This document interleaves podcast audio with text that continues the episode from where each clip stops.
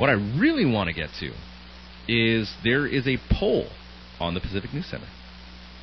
And the poll asks well, the poll says Emmanuel Resalat was sentenced to 24 years, and Jordan Rashelap was sentenced to 12 years in prison for last year's machete attacks in Mangilao. Were these sentences too long? Yes or no?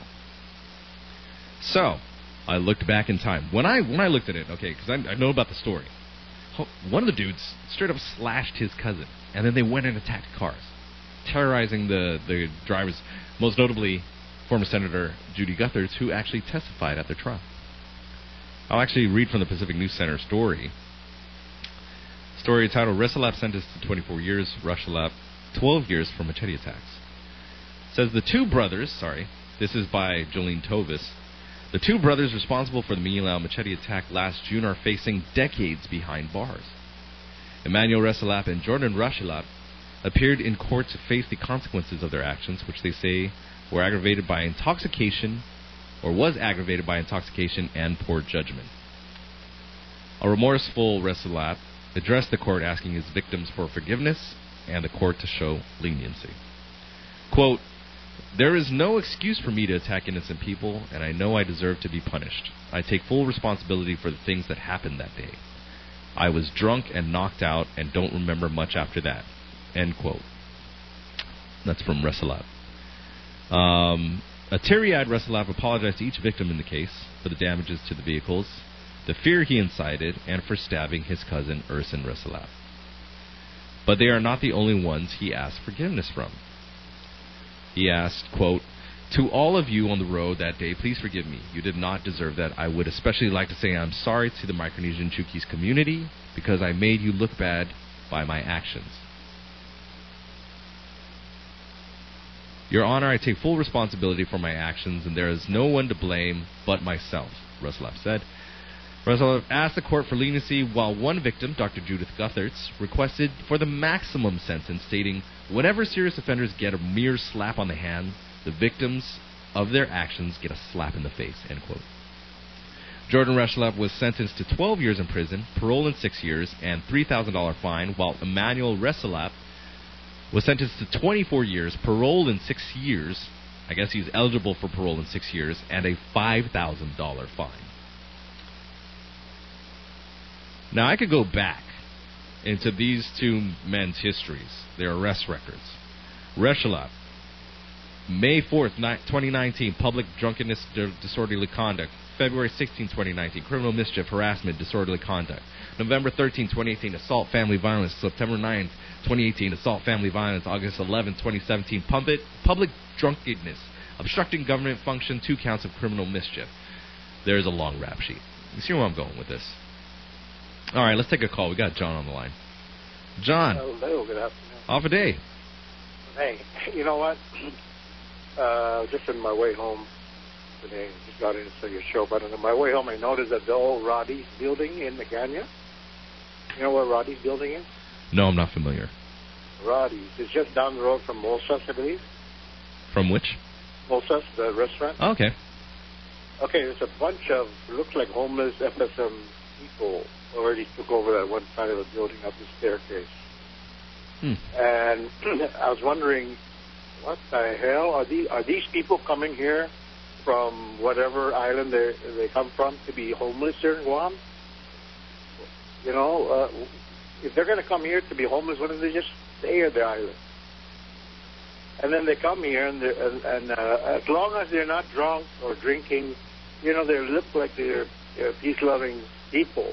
But as soon as they put that alcohol gets in the system, they're uh, Dr. Iron, you know, the Mr. Jekyll kind of character. Yeah. Now, John, and are you I referring? Noticed, uh, throughout since that uh, Reagan signed that uh, the uh, compact uh, deal where the, I guess the U.S. could use their islands or whatever. They could travel freely within the United States. Uh, you know, uh, the crime has slowly been in, uh, increasing with these guys. I mean, we have our own uh, sins too, the locals. But my God, uh, every time I open the paper, it's always some FSMEs are raping, killing, uh, getting drunk, public disor- uh, conduct, and all this hulu baloo. I mean, what the hell are we? You know, Guam is really changing for the worse with these guys. And then on my way home, I see these homeless people, and they're taking over Roddy's building. Like, are they here just to be homeless in Guam? When did the government put these guys on the airplane and send them back? Hmm. Interesting. I mean, I'm serious. You know, I mean, what? I mean, we're just gonna laugh it in and, and say, oh, that's okay. I mean, you know, blah blah this and blah. They should be required that if they're gonna come here, they would have a job uh, or, or enroll in some college or some uh, learning institution there. But everybody's like, oh no, no, we can't do that. We cannot be racist stuff like that. Yeah, hell, we can. You know, that's why uh, Donald Trump doesn't want to allow these migrants, immigrants coming in from uh, all these South American countries because they're just bringing crime. If they don't work, they end up in crime and stuff like that. What the hell is going on in this place? You know? Well, I might as well in a few years, if it gets really bad, you know what? Maybe I should move to Chuuk or Panan or wherever these guys come from. Because do they do the same thing there that they're doing here in Guam?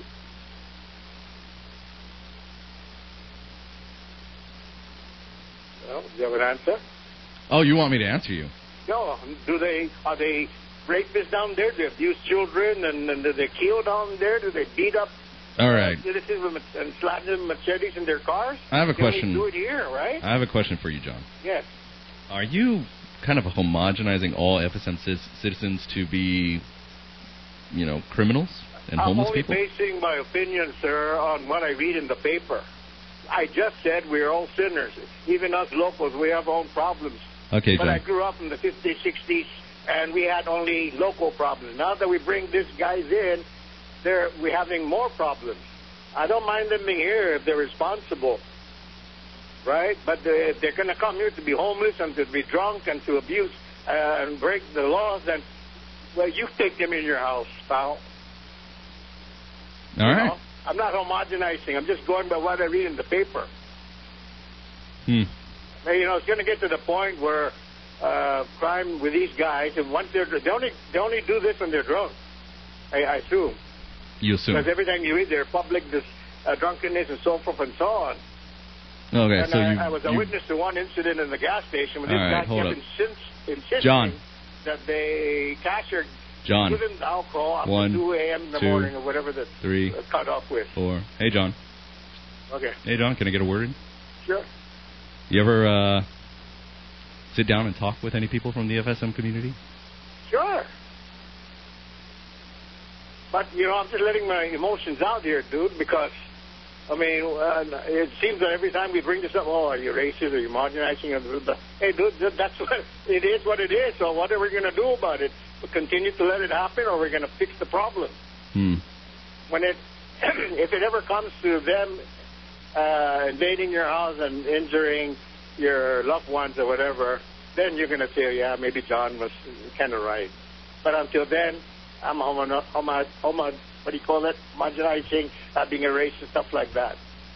I'm just going along the lines of what I read in the paper, and you know what? Oh, Donald that Trump okay. That makes it okay. right All right, cool. side. Yeah, we got Yeah. the Pacific Ocean. All right, so I guess okay. They answered the question. Um, I'm just going to assume that your answer to the question was was the were the sentences too long? I'm going to go with your answer is no. Oh, with the with the Rusula brothers or what? Yeah.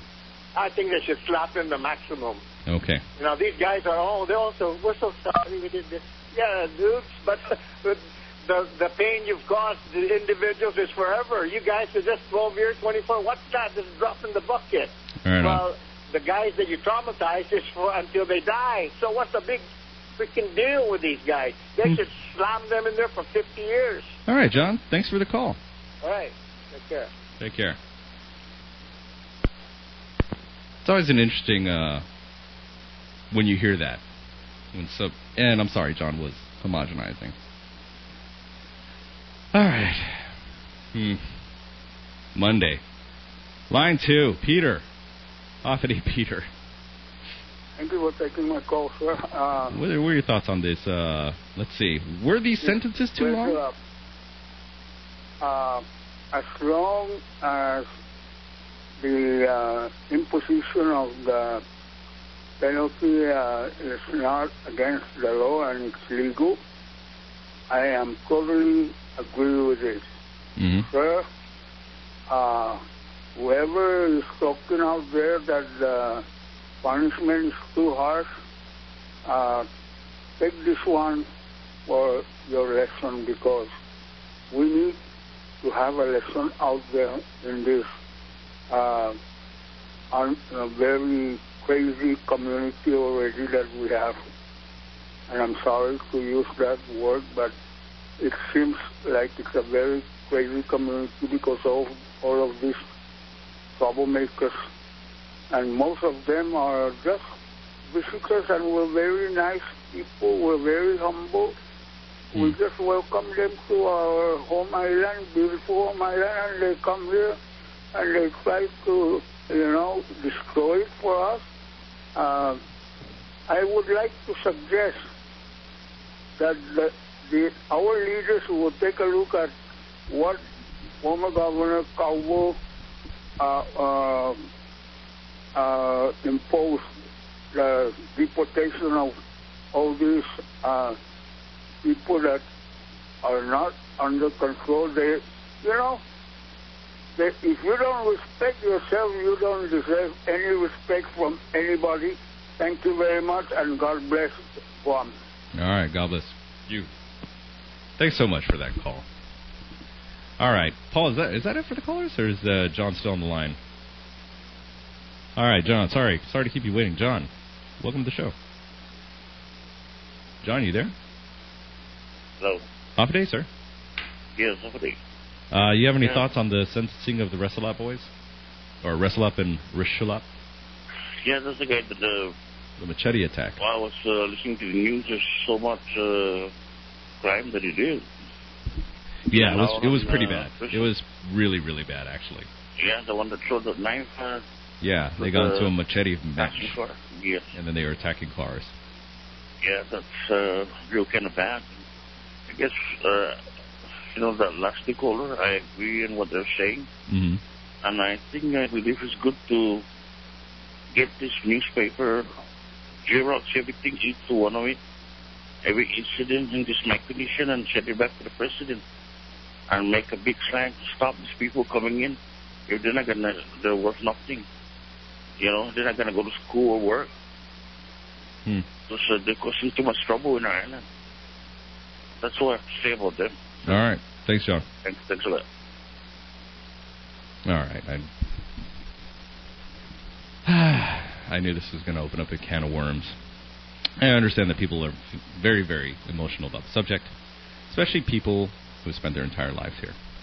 Uh, but I can't just kind of sit by and let people categorize an entire people by the actions of a few. If every time a Chamorro commits a crime, do we, as the Chamorro people, take responsibility for it and be like, we Chamorros need to do something? If somebody were to point fingers at us, would they would that be warranted? You know, you Chamorros need to get things, you know, under control. You Chamorros need to uh, stop all the robbing, the drunk driving. You know, you you see what I'm saying here? So I, I, put that question out, and I, I if you wanna if you wanna take part in the poll, you can. And I understand how people feel very very strongly about this with the compact. But I'm going to say this: the vast majority of SF, FSM citizens that come to Guam, the vast majority, are law-abiding, peaceful citizens. It's unfortunate that a few and they're very high profile and sensational because they stick out in the public consciousness.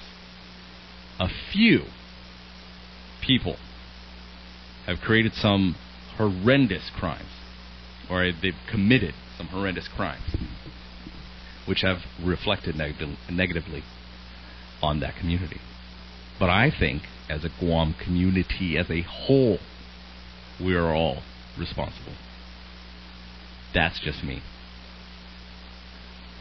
Um, it's easy to point fingers.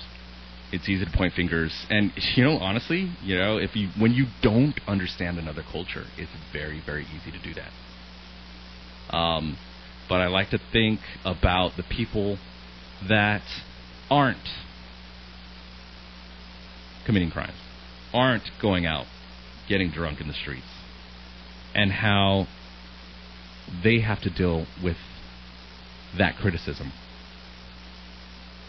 You know, these kids that just, you know, they get up, they go to school, they go to work, they go home with their families, day in and day out, not robbing anybody, not raping anybody, not hurting anybody.